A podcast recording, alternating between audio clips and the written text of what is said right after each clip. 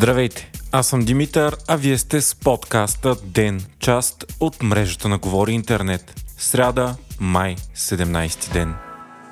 Софийската градска прокуратура обяви, че е започнала проверка по сигнала на заместник главния прокурор Борислав Сарафов срещу главния прокурор Иван Гешев. В сигнала се твърди, че Гешев прави незаконни записи, спира разследвания за корупция на високите етажи на властта и е присвоил за лично ползване държавна база. Сигналът е разпределен на принципа на случайния подбор и ще бъде извършен принципно, отговорно и обективно, твърдят от прокуратурата. В същото време служебният правосъден министр Крумзарков изрази сериозно сериозни съмнения, че прокуратурата е способна да разследва Сарафов и Гешев независимо. Хвърчат обвинения в извършване на престъпления по върховете на онази институция, която е призвана да ги разследва, каза той на изслушване в парламента. Според него спешно трябва да се приеме механизма за разследване на главния прокурор, който предлага служебния кабинет и депутатите от Продължаваме промяната Демократична България. Ако това се случи, би било възможно той да се приложи веднага и да бъдат разследвани и Гешев и Сарафов, които взаимно си повдигнаха тежки обвинения тази седмица. Зарков защити решението си да сложи държавна охрана на Сарафов, след като той я поиска, защото се страхувал за живота си от Иван Гешев. Междувременно прокурорската колегия на Висшия съдебен съвет реши да изпрати сигнала на Борислав Сарафов срещу Гешев на дисциплинарна и етична комисия.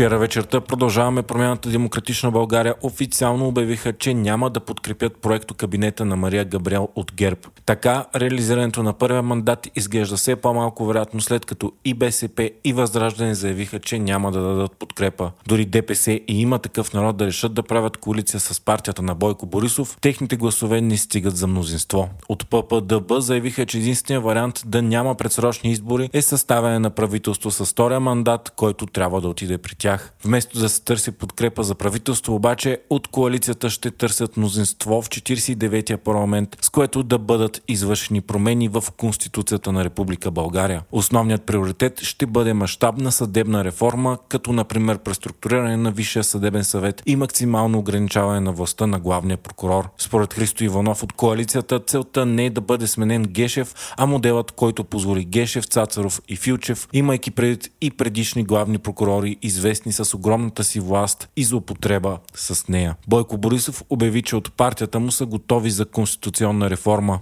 Борисов изтъкна и че решението за искане на оставка на Иван Гешев е взето лично от Мария Габриел, но подкрепено от ГЕРБ и че партията му е готова да приеме законите за контрол над главния прокурор. Все пак от ГЕРБ все още се надяват на подкрепа от ППДБ, за да бъде излъчено правителство с първия мандат. Затова и ще предложат състав на правителството. Борисов изтъкна и че днес парламентарната група на ГЕРБ спази джентълменското споразумение и благодарение на нейните гласове бе избран за председател на парламентарната правна комисия депутата от ППДБ Стою Стоев. Всички останали партии гласуваха въздържал се или против кандидатурата му. Преди седмици ППДБ и ГЕРБ се договориха новата коалиция да получи този пост в замяна на това да гласува предложението за председател на парламента на ГЕРБ, както и стана. След три месеца, ако все още има парламент, депутат от ППДБ трябва да застане начало на парламента, а от ГЕРБ на правната комисия. Изборът на Стой Стоев обаче понесе доста критики, включително от хора подкрепящи ППДБ.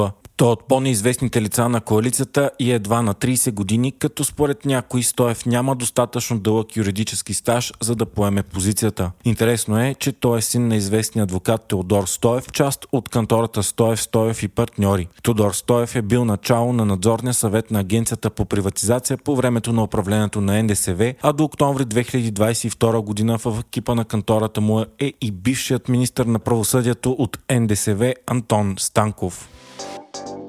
Изборите за Европейския парламент ще се провеждат между 6 и 9 юни 2024 година. Стана ясно от съобщения на Европейския съюз. Тогава 27-те държави членки ще избират депутатите, които ще ги представляват. Общо 705 на брой, като право на глас ще имат над 400 милиона жители на Съюза. Предишните избори се проведоха през май 2019 година и имаха рекордна избирателна активност от 50,6%.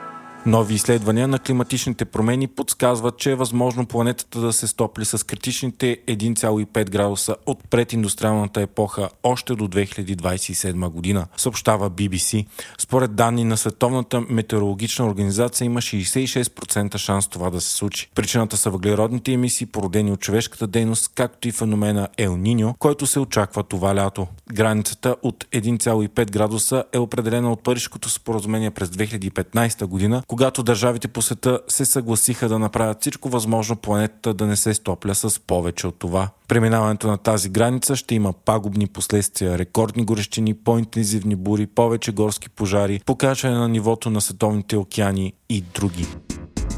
Изследователи извършиха първото пълно цифрово сканиране на потъналия кораб Титаник, което позволява той да бъде видян с невероятни подробности в 3D модел, така сякаш водата от океана е източена.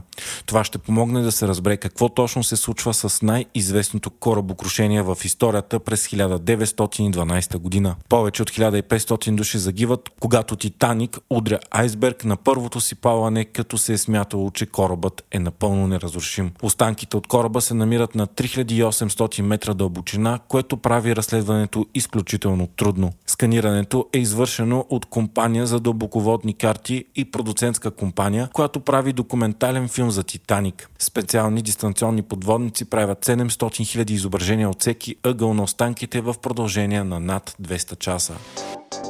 Тази сутрин бе подобрен световния рекорд по брой изкачвания на Еверест. Ками Рита Шерпа стъпи на най-високия връх на планетата за 27 път. 53 годишният планински водач подобри собствения си рекорд. Той изкачва успешно Еверест почти всяка година от 1994 насам и има общо 39 стъпвания на 8 хилядници. Вие слушахте подкаста Ден, част от мрежата на Говори Интернет. Епизодът подготвих аз, Димитър Панайотов, а аудиомонтажът, както винаги, направи Антон Велев.